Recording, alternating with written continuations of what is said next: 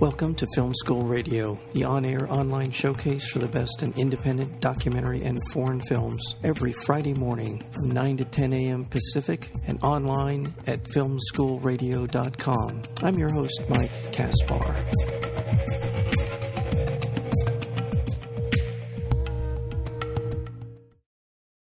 Ten years ago, Eliza Sherman was humiliated by the people who she thought were her friends now, after an unorthodox encounter, she finds herself newly endowed with special powers, so she decides to lure all of her old nemesis to a house in the Hollywood Hills under the guise of having a birthday party for the 80s heartthrob Richard Grieco and it goes from there. And it uh, it's very funny. And we're and again, as I mentioned, the the director and writer of the film, and that would be Gregory Fitzsimmons, uh, is here with us today. The film will be screening at the Dances with Films Film Festival in Los Angeles. It'll be screening tomorrow night at nine thirty. At what used to be called the Grauman's Chinese Theater. Gregory, I hope that I'm not butchering that part too badly. What is it called now? The TCL Theater? Is that it is the TCL theater. There, there, we go. I got that right, and it's right there. You can't miss it. It's one. It's an iconic theater uh, complex in the heart of Hollywood. Gregory uh, Fitzsimmons, thank you so much for being here on Film School. Thanks for having me, Mike. I'm looking forward to it. Oh uh, yeah. So well, I I mean, it's kind of a, it this this storyline, this uh, the synopsis of it. I don't think I did justice to it to really give the people a feel for it. But uh, uh, tell us a little bit about where the story came from, and, and if you want to inject a better version of, of what the film is about, please feel free to do that as well. well, it is, yeah, it's a pretty bonkers film. Yeah. Uh, it came to me one night. I was sort of, you know, up late and was doing a double feature of uh, Luis Buñuel's The Exterminating Angel and then Clue the movie, the you know zany '80s crazy comedy based on the the board game. Yeah. And something about putting those two ideas together uh, you know led to the the writing of this film. I wanted to do something that was, uh, you know, people sort of trapped alone in a house, which happens a lot lately in the genre space. Um, but I wanted to do it more uh, comedy, almost sort of mocking that idea, and then uh, the idea of a woman trapping them there with special powers. So it came from the Buñuel film. Um, yeah. And the clue, sort of zaniness, crazy, you know, hijinks. Uh, is a lot, you know, what happens in this film as well. It's just, uh, you know, no holds barred insanity. Yeah. Yeah, and the, and again, I mean, she gathers these people together. They they have in an initial part of the film, uh, the beginning, they have nothing but disdain for for Eliza Sherman, and thinly disguised, they're they're sort of there almost uh, to continue the act of humiliation that that she felt was pe- perpetrated on her years before. Is that fair to say? They were really out oh, for yeah, blood. Absolutely. Yeah, yeah, yeah. That is that is absolutely true. Um, I wanted to create these sort of almost caricatures of, of you know people in reality. They're sort of heightened versions of, of people you know I've encountered over the years. Um, but I, I like that idea. You know, Buñuel does it a lot too, where it's this you know hyperspace. It's it's sort of rooted in reality, but also not really. So I wanted to sort of amp up that that idea. This is a film that requires uh, a lot of time and attention in thinking through tone. And yes. this is a very in in that regard. This is you really have to thread the needle on something like this. Because you have to create all of the dynamics that would lead you to believe that these people were as awful as they were and that Eliza was just you know sort of you have to there's a lot of dynamics involved. I won't i won't stumble over why all of it is the case but what was that went into your process of, of, of, setting that tone? How did you decide how you were going to ramp up and ramp down the, the, the kind of the, the ambiance of the film that I think it you know took several several drafts. I mean, there's some discarded drafts in there where the tone was wildly in one direction or wildly in the other, mm-hmm. and then through sort of you know table read and table read with the actors, we we zeroed in on that that specific you know the tone that exists in the film now. Um, it took a lot of a lot of massaging to get that right.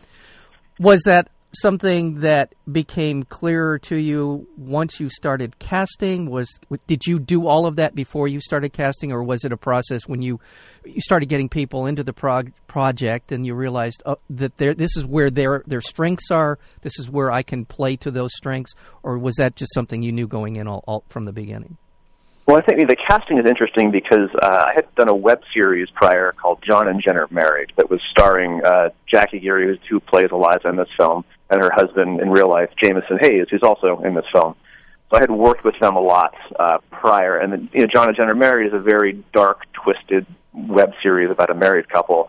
Um, so it's almost, you know, we were able to practice that tone in these, you know, web episodes.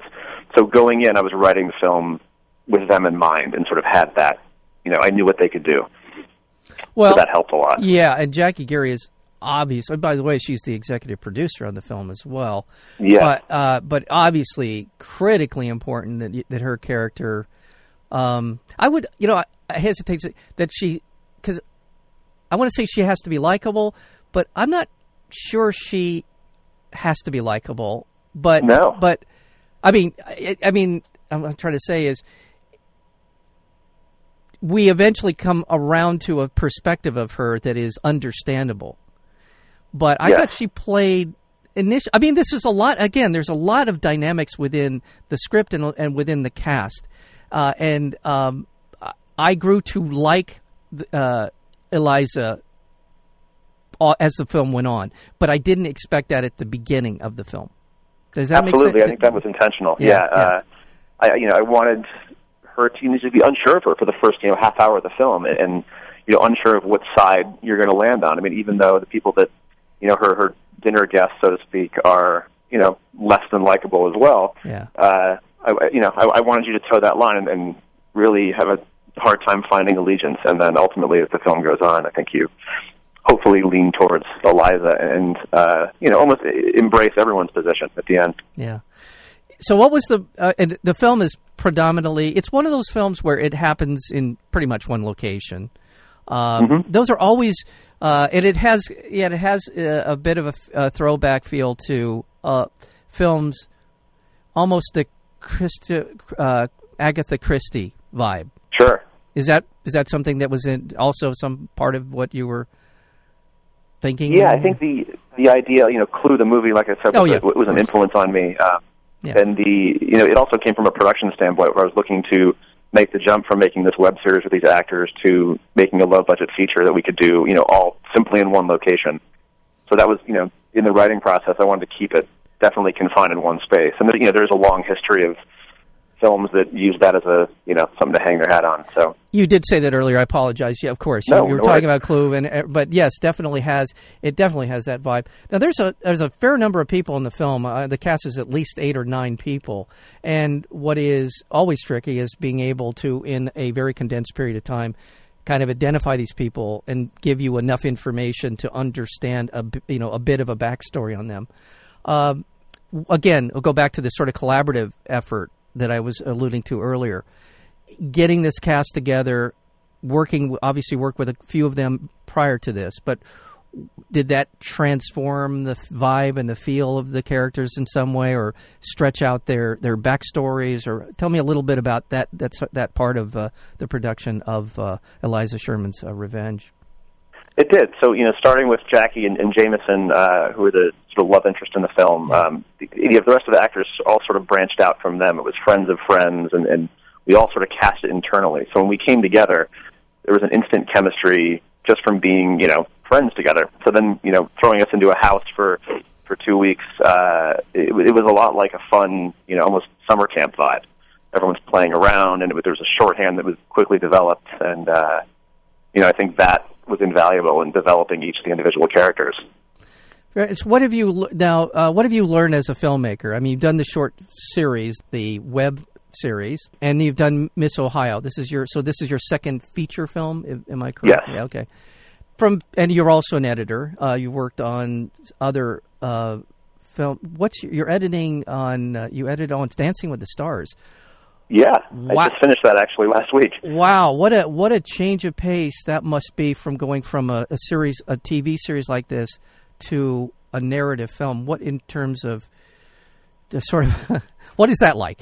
Yeah, it's pretty bizarre, uh, but it's one of those things. You know, it's a way to sort of pay the bills and allow me to make bizarre little films like this on my own, uh, which I think is it's so hard to do in this business to find a way to you know sustain yourself. So I'm, I'm fortunate to have that opportunity to work on a show like that and then be able to go make my own thing. Um, but I'll tell you what, you know, editing on Dancing with the Stars has made me a better writer in a way because it's it's taught me to you know I have to have an audience in mind. I have to you know tell succinct stories very quickly Yeah. for you know an audience that I might not be catering to normally in my work. So um, that um, that spills over into my my own personal project as well. Well, the film has a nice pace, and uh, again, that's a, a credit to you as a, as an editor as well. That it, it moves along. It it uh, it's a snappy sort of pace to it uh, because Thank there's you. there's a lot of back and forth. There's a lot of that sort of uh, drawing room uh, drama where you get you know uh, people in there uh, bantering, and there's tons of bantering in the film. Um, by the way, we're speaking with Gregory Fitzsimmons, and we're speaking about the film uh, Eliza Sherman's Revenge. It is going to be playing at the Dances with Films Film Festival in Los Angeles, and it's tomorrow night screening 9:30. That's June 3rd, 9:30 screening at the TCL Theater. Um, let's talk a, for just a second or two about uh, the film festival circuit and uh, Dances with Films is it sort of as an outside advi- uh, uh, looking on the outside into this particular film festival is continues to grow in kind of substance and in its kind of standing in in the film festival world. So, um, tell me a little bit about the how you go about getting a film like yours into this film festival.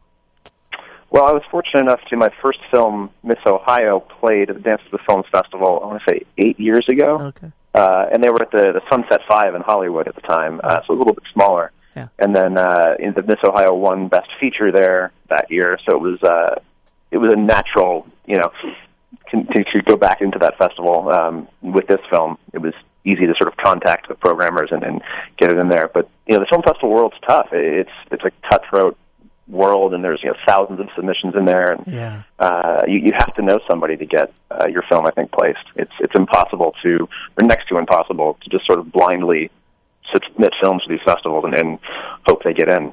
Well, and again, what I was saying about this film festival is is that your- an observation you would make about it? It seems to be growing in stature. I, I it just Absolutely. it feels like it. Absolutely. So when I when I started off, you know, at the festival eight years ago, it was at the smaller theater, and Yeah. now being at the TCL Chinese Theater, uh, it's a you know huge venue and a great location.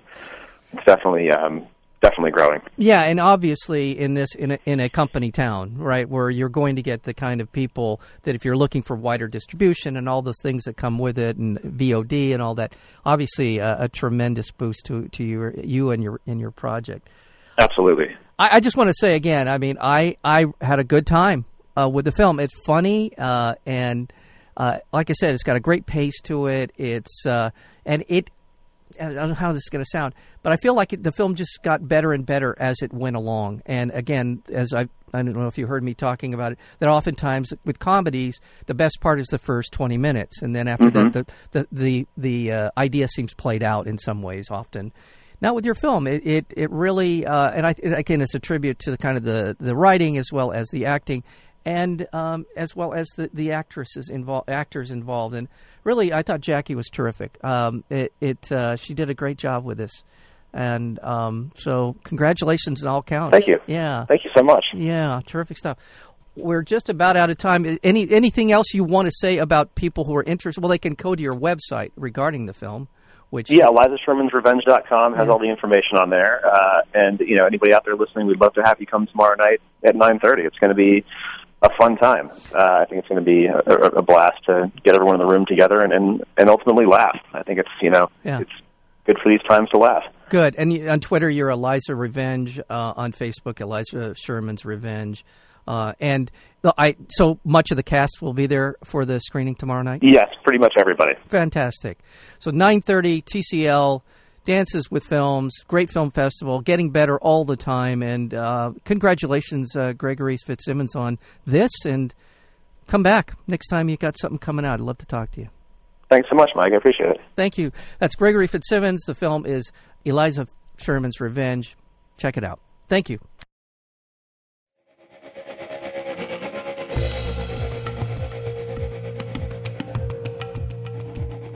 You've been listening to Film School Radio, the on air online showcase for the best in independent documentary and foreign films. You can find out more about the program at filmschoolradio.com. I'm your host, Mike Kaspar. Thank you for tuning in, and we'll see you next week with another edition of Film School Radio.